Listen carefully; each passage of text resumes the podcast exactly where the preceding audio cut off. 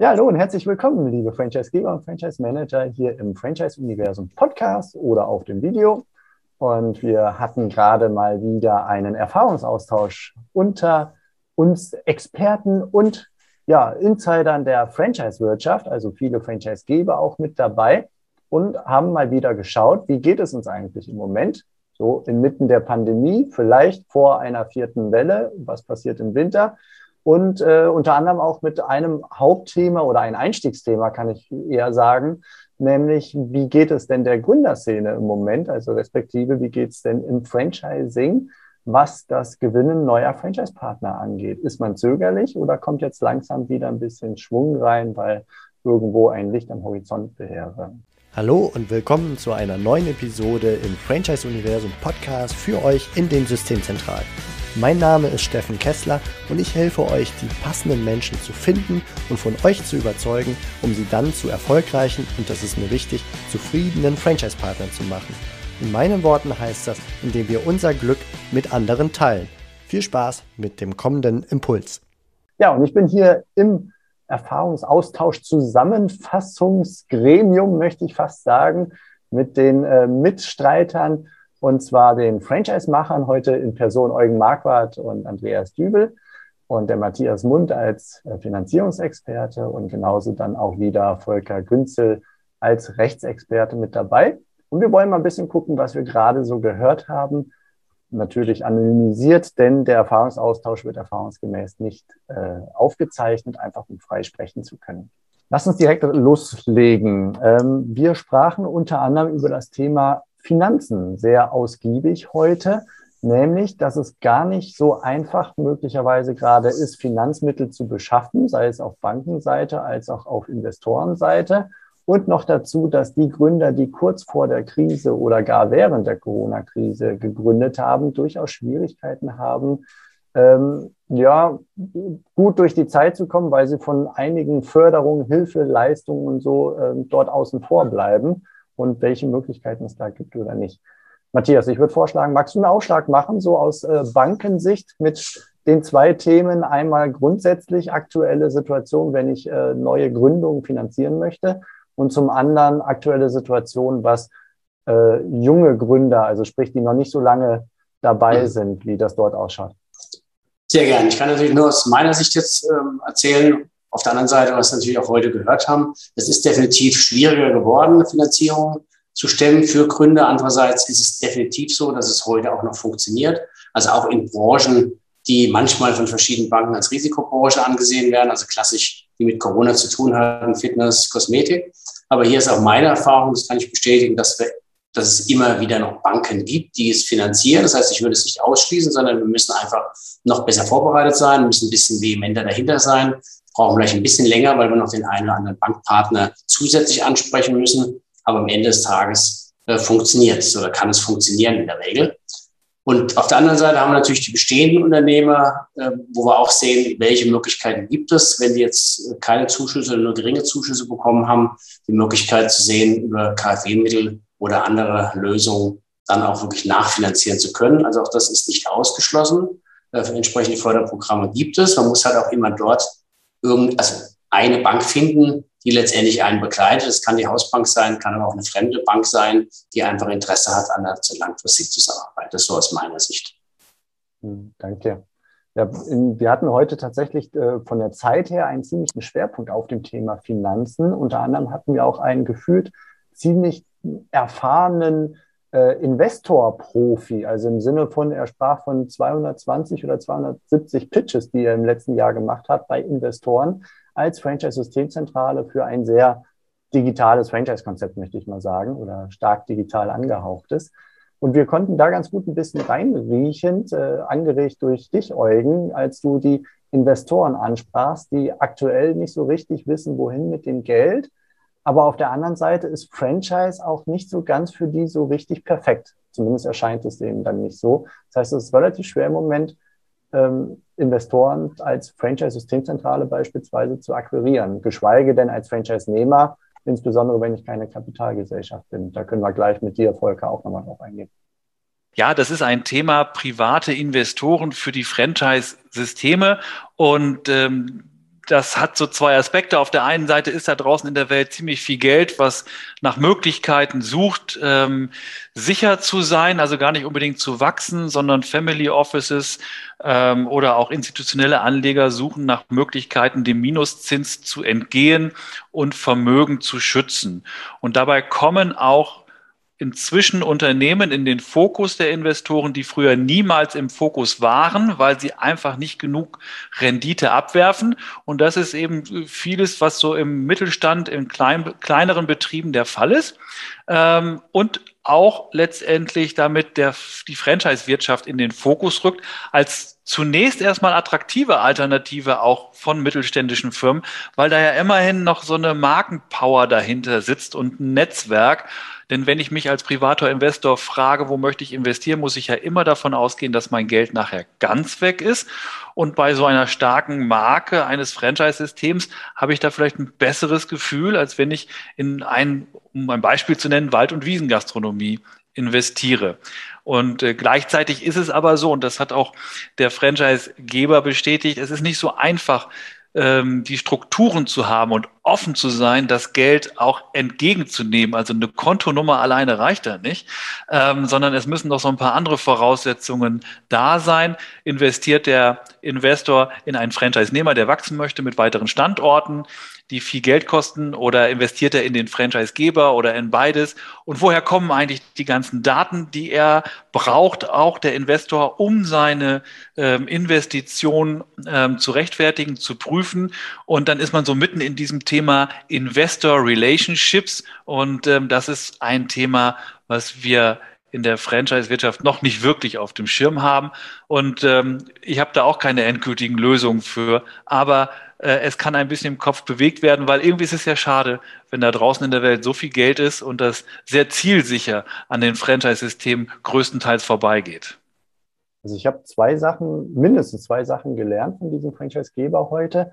Der erzählte, dass er rund um, ich glaube, es waren 220 Pitches hatte zu Investoren, äh, und zwar dann äh, so Family Offices, ne, also Privatinvestoren, wo dann feststeht auf jeden Fall, dass das Interesse an sich zwar groß schien, aber die Zögerlichkeit noch größer war. Also es ging selten weiter als irgendwie Vertraulichkeitserklärung und ähnliches, weil die Unsicherheit so groß ist, wie geht's in der Pandemie weiter? Und selbst wenn die nicht wissen, wohin mit ihrem Geld, weil sie mit dem vielen Geld dann womöglich Geld verlieren durch Negativzinsen und ähnliches, ist es doch immer noch ein Risikokapital, wo sie doch ziemlich genau hingucken, wo investiere ich das rein. Das war so der eine Aspekt, also diese Zögerlichkeit. Und ähm, auf der anderen Seite sprach er über VCs als andere Option, Geld zu, zu kriegen, die allerdings sehr stark auf sehr schnell skalierbare Geschäftsmodelle, bevorzugt eben digital äh, gehen und wo die meisten Franchise-Systeme ähm, ja, Hemmungen haben, die zu überzeugen, weil das doch häufig aus also materielle Dinge sind, beispielsweise einen neuen Standort zu gründen, äh, den umzubauen, man muss einen Bauantrag stellen und so weiter. Das zieht sich alles und das passt nicht in den Zeitplan von eben solcher Art von Investoren. Fand ich auch sehr spannend, dort die Unterscheidung zu sehen. Und letztlich ähm, Investitionen in einen Franchise-Nehmer kommt irgendwie nur sehr, sehr selten vor. Und äh, Volker, du hast da einen Punkt reingebracht, dich wundert es gar nicht so sehr, weil du brauchst in der Regel dann doch eine Kapitalgesellschaft, damit man in dich investiert. Magst du da noch ja, drauf eingehen? Das, die einfachste Möglichkeit ist halt, wenn es eine Kapitalgesellschaft wäre, kann ich Gesellschaftsanteile übernehmen, äh, kann also da dadurch schon Geld äh, in die Kapitalgesellschaft investieren. Aber der Franchisegeber scheut in der Regel die Risiken, dass ein Franchise immer eine Kapitalgesellschaft ist. Es gibt also schon mal nur wenige Franchise-Systeme, die Kapitalgesellschaften zulassen. Das ist eher natürlich in einem hohen, hohen Preisvolumen, viele Mitarbeiter, dass man vielleicht da Ausnahmen macht. Aber also das ist das eine Problem. Das zweite Problem ist, selbst wenn der Franchise-Nehmer eine Kapitalgesellschaft sein darf, darf er natürlich nicht einfach beliebig an dem Franchisegeber vorbei Gesellschafter aufnehmen. Da gibt es sogenannte Change and Control Klauseln. Also da muss er genau sagen, das ist ein potenzieller äh, Gesellschafter, der will neu werden und der Franchisegeber muss das genehmigen. Und wenn ich Investoren habe, die natürlich wahrscheinlich dann nicht nur in ein System Gastronomiekonzept investieren wollen, sondern gleich in mehrere, weil sie sagen zum Beispiel, ich kenne mich eben in der Systemgastronomie gut aus, dann sind es ja schon immer potenzielle Wettbewerbe und allein das könnte dafür sorgen, dass der Franchisegeber eben sagt, das ist No-Go, ihr dürft die nicht mit aufnehmen. Also das ist einfach unattraktiv natürlich dann auch für Investoren, äh, sich dann auf sowas zu konzentrieren. Hm, okay, danke. Jetzt sind wir gerade bei dir im, äh, als Rechtsexperten und wir hatten die offene Frage auch, was gibt es aktuell so am, am Rechtsmarkt, möchte ich fast sagen. Also sprich, was gab es in letzter Zeit für womöglich durch Corona-Pandemie bedingte Urteile oder ähnliches? Und du kamst eigentlich mit einer recht guten Nachricht um die Ecke, nämlich zumindest um die äh, Franchise-Gebühren aus, äh, aus entsprechenden Hilfestellungen des Staates äh, gab es keine Rechtsstreitigkeiten. Man hat sich wohl außerhalb der Gerichtsbank entschieden, äh, geeinigt. Ja, also was ich so erfahren habe, ähm, gibt es da keinen äh, Streit. Meine Mandanten haben sich geeinigt. Ähm, neulich war auch eine, ähm, ähm, sag ich mal, eine Versammlung des Rechtsausschusses vom Deutschen Franchise-Verband. Da hat eben auch ein Kollege gefragt, ähm, weil er diese Frage auch von seinem Mandanten hatte, was ist eigentlich damit? Ist das jetzt gebührenpflichtig oder nicht? Ob, ob jemand Urteile kennt oder Rechtsverfahren? Und alle ähm, beisitzenden äh, Teilnehmer, und das sind die führenden Anwälte im Bereich des Franchise-Rechts in Deutschland, haben gesagt, sie kennen keine solche Prozesse. Also es scheint gelungen zu sein, dass sich da immerhin eine faire Lösung, eine äh, Vereinbarung zwischen den Parteien jeweils in einem Franchise-System gegeben hat. Wobei nach meinem Verständnis man nicht sagen kann, wie es denn häufig gelaufen ist. Also ob da äh, Franchise-Gebühren eingezogen wurden oder eben mehrheitlich nicht. Äh, so eine Transparenz gibt es da, glaube ich, nicht. Ne? Nee, also ich meine, ich glaube, in vielen Fällen ist es so, ähm, es gibt ja nicht nur eine rein umsatzabhängige Franchise-Gebühr, sondern oftmals ist eine Mindestgebühr. Dann hat vielleicht der Franchisegeber gesagt, na ja, es waren schwere Zeiten, mir reicht diese Mindestgebühr, habe ich vielleicht keine Gewinne mit erwirtschaftet, aber ich konnte meine Kosten decken. In anderen Fällen, wo vielleicht gar keine Absicherung für den Franchisegeber war, haben die Franchisegeber auch eingesehen, der hat ja weiter Leistungen erbracht. Das ist ja so, haben wir auch schon in den Erfahrungstauschen mitbekommen, dass zwar die Mitarbeiter in Kurzarbeit waren, aber auf die Systemzentrale ist viel mehr zugerollt. Die musste ja den Franchise-Nehmern helfen. Die hat helfen, die hat neue Konzepte entwickelt, die hat überlegt, wie kann ich jetzt digital da helfen? Und dass vielleicht auch die Franchise-Nehmer gesagt haben, naja, wenn ich öffentliche Förderungsmittel erhalte, warum soll ich da nicht einen Teil an meinen Franchisegeber abgeben? So ist jetzt meine Vermutung. Mhm, okay. Als letztes Thema haben wir über das Thema Franchise-Nehmergewinnung gesprochen, was uns ja eigentlich im Franchising immer beschäftigt. Und äh, ich hatte dort verwiesen, im Vorfeld auch während der Anmeldung eine kleine Umfrage gemacht, wie denn die Situation ist und habe verwiesen auf den KfW Gründungsmonitor, mit dem ich mich vor ein paar Wochen im Rahmen einer Podcast-Episode hier im Franchise Universum Podcast äh, beschäftigt hatte.